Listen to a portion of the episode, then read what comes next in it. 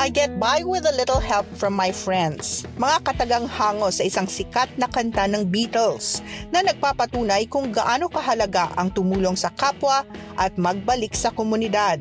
Bagay na pinaniniwalaan ni Joven Antolin. We stopped by at a school. Nakita ko yung eskwelahan nila na sira-sira. Nakita ko yung mga bata naglalakad walang chinelas. And that really affected me. So I asked myself, this very dangerous question. Uh, surely something can be done for something like this. Mula sa pagtulong sa may sakit na Canadiang naipit sa Pilipinas dahil sa malubhang sakit sa atay, sa taunang imbitasyon na mag-adopt a family tuwing Pasko. Tampok sa Pinoy Nation ngayong linggo ang kwento ni Joven Antolin at kung bakit mahalaga sa kanya ang pagtulong sa kapwa.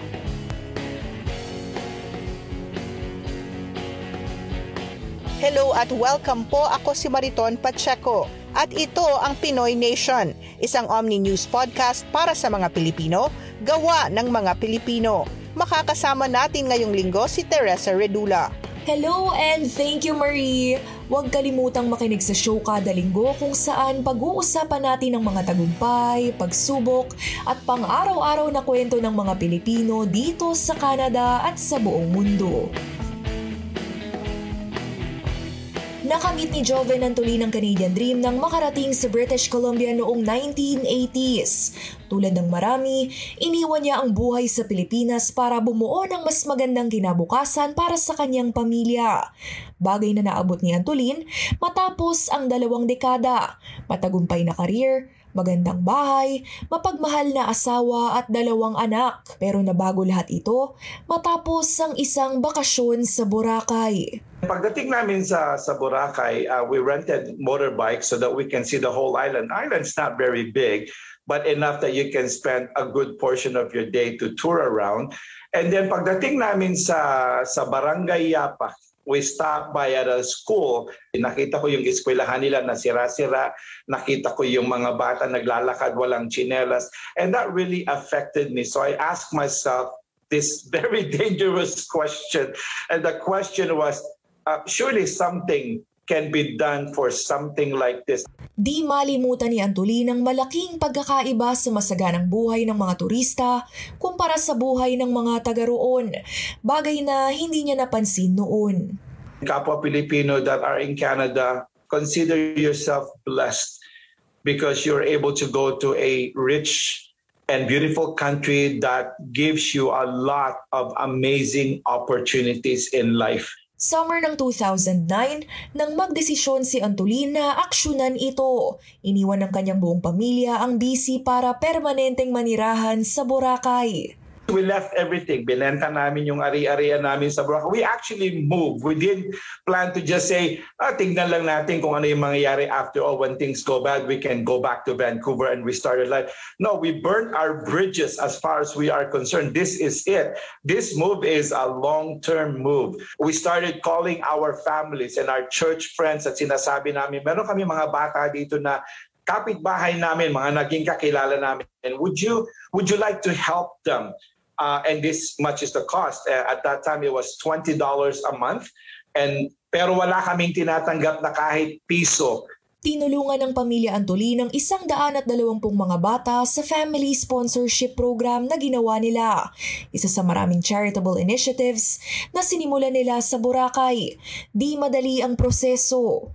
One uh, graduated to become a teacher and she's uh, going to be taking her board exam. And then the other one graduated uh, on food technology. So she is actually working at Shangri-La. Two students that are in their third year of becoming a nurse. We have one student that are in the third year of pre-med with the hopes of becoming a doctor. And we have a lot of students right now that are in university that are wanting to become civil engineers, agriculturists, um, accountants and business management. Labing dalawang taon nang ginagawa ng pamilya Antolin ang pagtulong sa mga taga Boracay. Pero di nila inakalang darating ang araw na isang turista mula Canada naman ang mga kailangan ng tulong nila hanggang sa nakilala nila si Kevin Lynch. Binago ni Kevin Lynch ang buhay ni Antolin at malaki rin ang naging papel ni Antolin sa buhay ni Lynch. Tubong busy si Lench at mahilig bumiyahe sa Pilipinas. Taon-taong dumadayo sa Boracay. Pero naipit si Lench ng COVID lockdown ng gobyerno noong Marso ng nakaraang taon. Makalipas ang ilang buwan sa quarantine sa isla.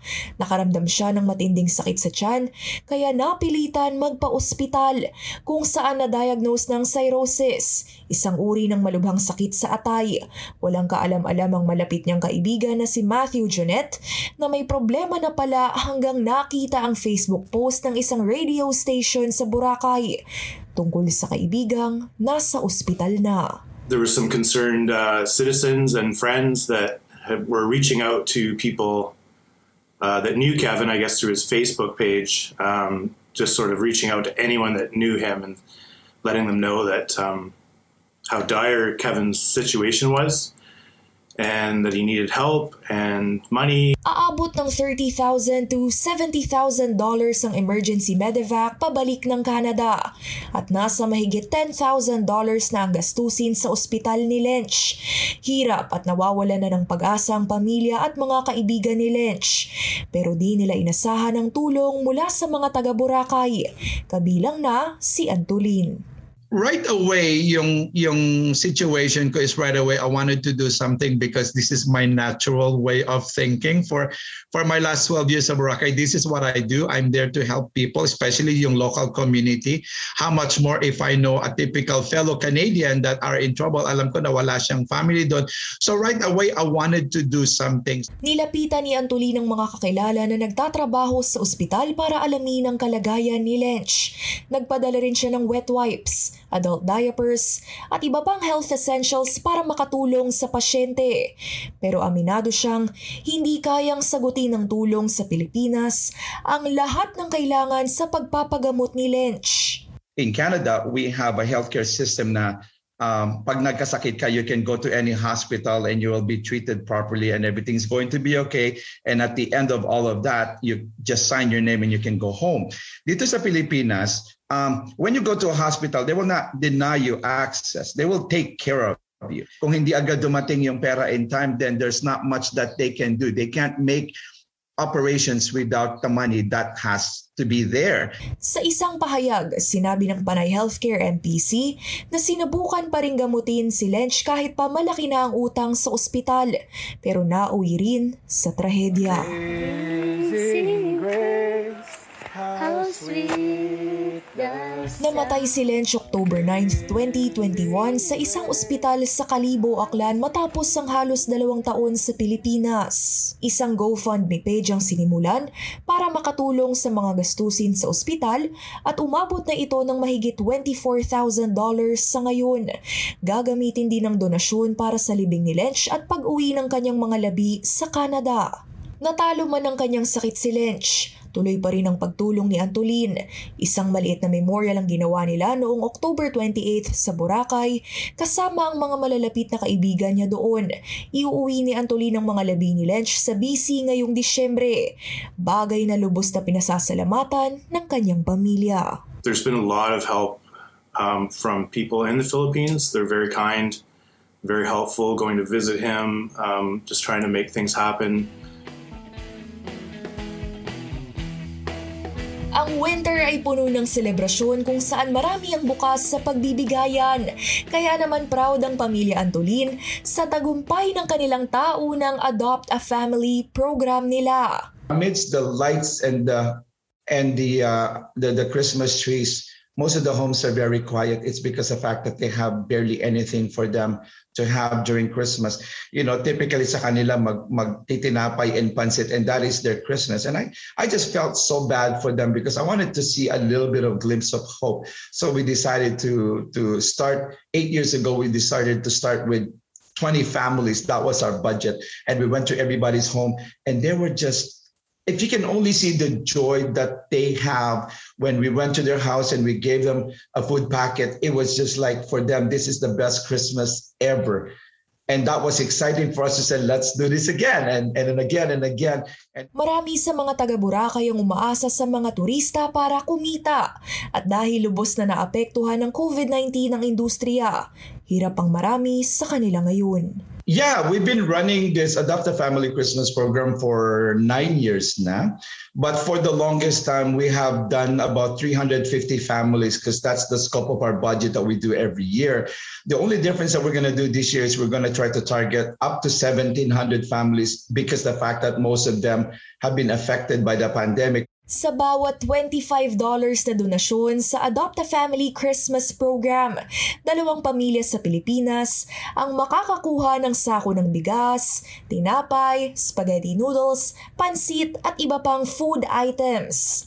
Um, but more than that, actually, if, if I can show you, but it's it's it's right on that side of our, our house, is that maraming mga friends namin, families and friends and church mates na nagpadala ng balikbayan boxes filled with toys and clothes. Idadagdag din namin yun so that when they open their parcel, they're actually getting some amazing things. It's it's a good bulk for them to be able to say this is going to be a big and a wonderful Christmas.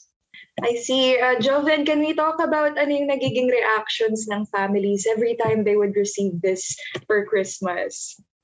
hope. Hope is the biggest thing that they can have because they realize that they're not forgotten. They realize and know that there's some people that cares about them. Walong taon na ang programa at lumaki na rin ang mga volunteers sa likod nito. Mula kay Antolin at kanyang pamilya, nasa mahigit apat na pong katao na ang tumutulong para magpasaya sa Pasko ng mga mahihirap na pamilya sa Boracay. Nakakuha na ng mahigit $5,000 sa mga donasyon ang proyekto. Pero malayo pa ito sa kinakailangang $12,000 para maabot ang target na 1,700 families ngayong Pasko. What we do at the end of the day is we would like to give hope to the people. This is a year that's been really terrible for the last two years now. This is the second Christmas. COVID took a lot from us. COVID took people. People have died. People have lost work. People have lost hope. This Christmas, we wanted to take something back. We wanted to tell them it doesn't matter, even if it's COVID here, we want to give you hope because there's a bright hope today and a bright hope for tomorrow. And this Christmas is a good start to be able to say there is going to be a brighter days ahead. And we can only do that with the help of so many people like you who is watching this right now to be able to say, let me shine a little bit of hope for those who are feeling hopeless at this moment because we know we can and all we can do it together. Maraming salamat at sinamahan nyo kami sa Pinoy Nation. Pwedeng mag-subscribe sa show at i-stream ang latest episodes sa Apple Podcast, Spotify, Stitcher at iba pang platforms. Magkakaroon din ng links sa lahat ng napag-usapan ngayong araw sa show notes. Huwag kalimutang i-follow ang Omni Television sa Instagram, Facebook at Twitter para sa mga updates tungkol sa podcast. Ang Pinoy Nation ay isang Omni News production at bahagi ng Frequency Podcast Network. Produce ito ni Eden Debebe at Nandika Ravi. Si Andrew Mackay ang aming executive producer at kami ang inyong hosts, Mariton Pacheco At Teresa Redula, Hanggang sa muli.